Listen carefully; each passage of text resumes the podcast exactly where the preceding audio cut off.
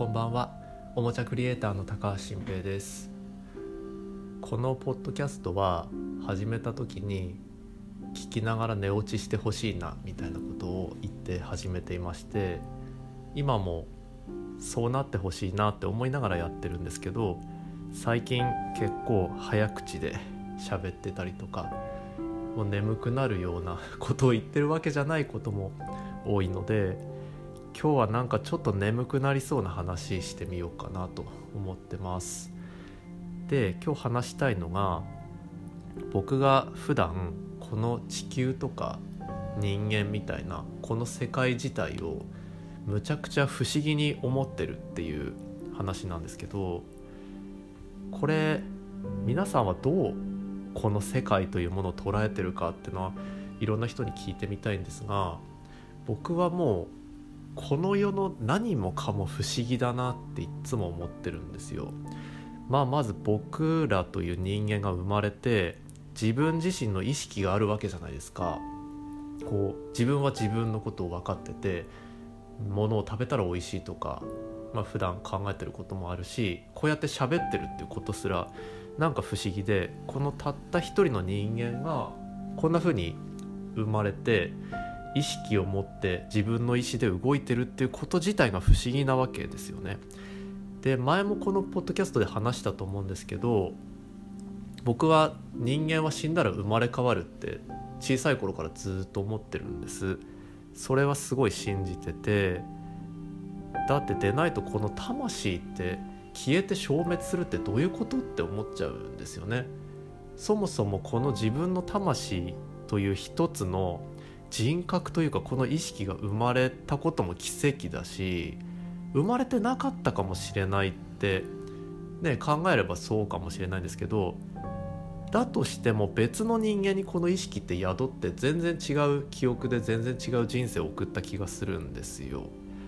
でないとね今ここにいる僕がどこにもいなかったってやっぱりどう考えてもおかしいなって思ってきてでって考えるとこれが死んでしまった時に消えてなくなるっていうのもやっぱりどうしても思えなくてやっぱりこの記憶は消えちゃうと思うんですけどこの魂自体はその後別のとこでまた生まれるってすごい思っちゃうんですよね。でこの話をしてるといやそんなわけないじゃんって言われるかもしれないけどいやだったらこの人間っていうものが存在すること自体そんなわけないじゃんって僕は思っちゃうんですよ。宇宙があるとか地球があるとかでこの言ったら目の前にあるもの全て不思議なんですよね。形があってでまず細かいところから言うと今これねスマホに向かって録音してるんですけどスマホ作った人間がいるってもうまず信じられないし電波で通信してるってことも信じられないと思っちゃうんです。だって昔は石器とかで、ね、暮らしてたのにここまで人類がたどり着いていると。でそれ不思議なんだけどそもそも石とかそういう物質あること不思議だろうってまず思っちゃうし何だったら生き物不思議だしじゃあ僕以外の人間って何考えてて本当に意識あるの？っていうのも考えれば考えるほど不思議なんですよ。自分以外の人の自我ってわからないじゃないですか。その人は自分と同じようにいろんなことを感じて生きてるかって言われるとそうなんだと思うけどやっぱりその人の内面はわからないから人は違って当然だしって考えていくともうそもそも人間不思議だからこれをですね逆に考えるともう何が起きても不思議じゃないってなるんですよ。この感覚分かりますかね？今すごい難しいこと言ってるんですけど全部もはや不思議なんだからそもそも不思議なんだからもうこれ以上何が起きてもおかしくないと。じゃあ例えばと人間には寿命があるっていうのも常識でみんな思っているけれどもそれがそうじゃなくなる時が来ても不思議じゃないしとまあ終末思想みたいなこと言うとなんか世界がある一つのきっかけで滅びても不思議ではないですよね。だし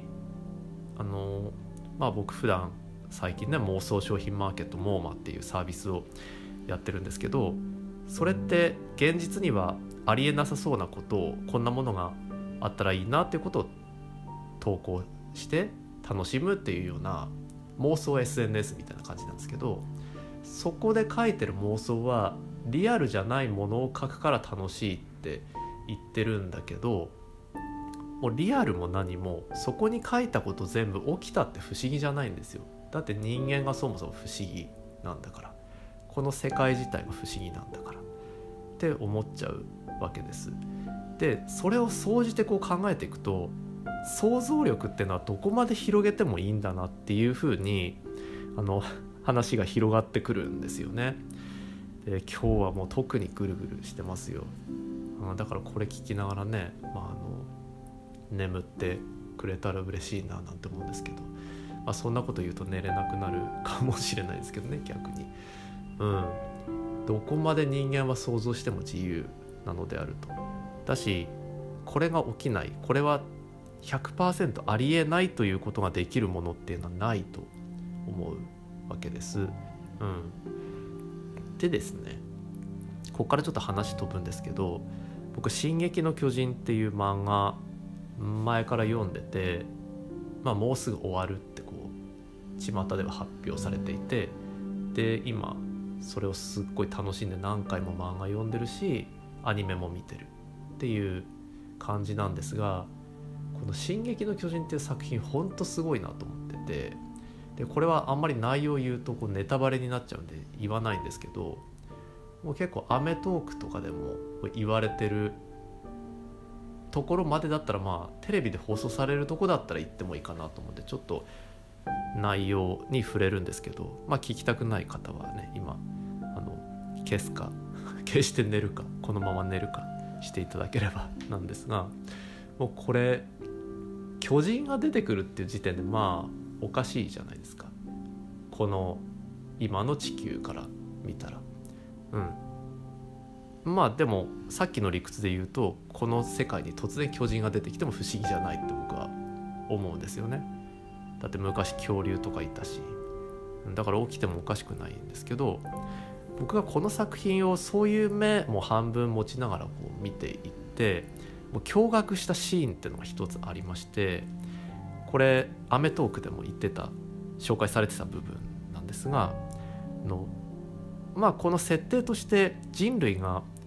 と巨大な壁を築いて巨人から身を守ってたわけなんですよね。そしたら序盤のあるところでその壁がこうの一部がバラッと崩れたら中に巨人がいたっていうシーンがあるんですよ。その自分たちを守ってるはずだった巨大な壁の中に巨人立ってたっていうのがこうちらっと見えちゃうっていうとこがあってでこれものすごいことだと思ってもうこの想像力っていうのはも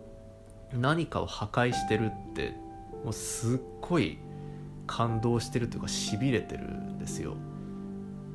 なんて言うんですかね巨人が出てくるかもしれないっていうところまではなんか昔からのおとぎ話でね巨大な鬼とか出てきたりするからそれはなんか想像して書けるかもしれないけどその守ってた壁の中に巨人がいるってうんそれその発想すごすぎるなって思ってそこら辺からもうこの作品にもうハマりきっちゃってるんですよね。でこの「進撃の巨人」の話また今度するかもしれないですけどつまりは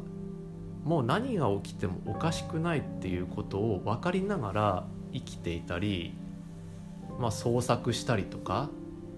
仕事で何か作ったり考えたりするともう一歩先のことまで誰も想像しなかったことを作り上げたり、まあ、想像したりすることができるようになるなって思ってるんですだから今日僕がおすすめしたいのはもう皆さんこの世に何が起きても不思議じゃないんだとだってもう不思議なんだからっていうことを分かりながらいろんなことを考えるともうまだまだ面白いこといろいろ思いつきますよっていうことを言いたかったっていうお話です。おやすみなさい。thank you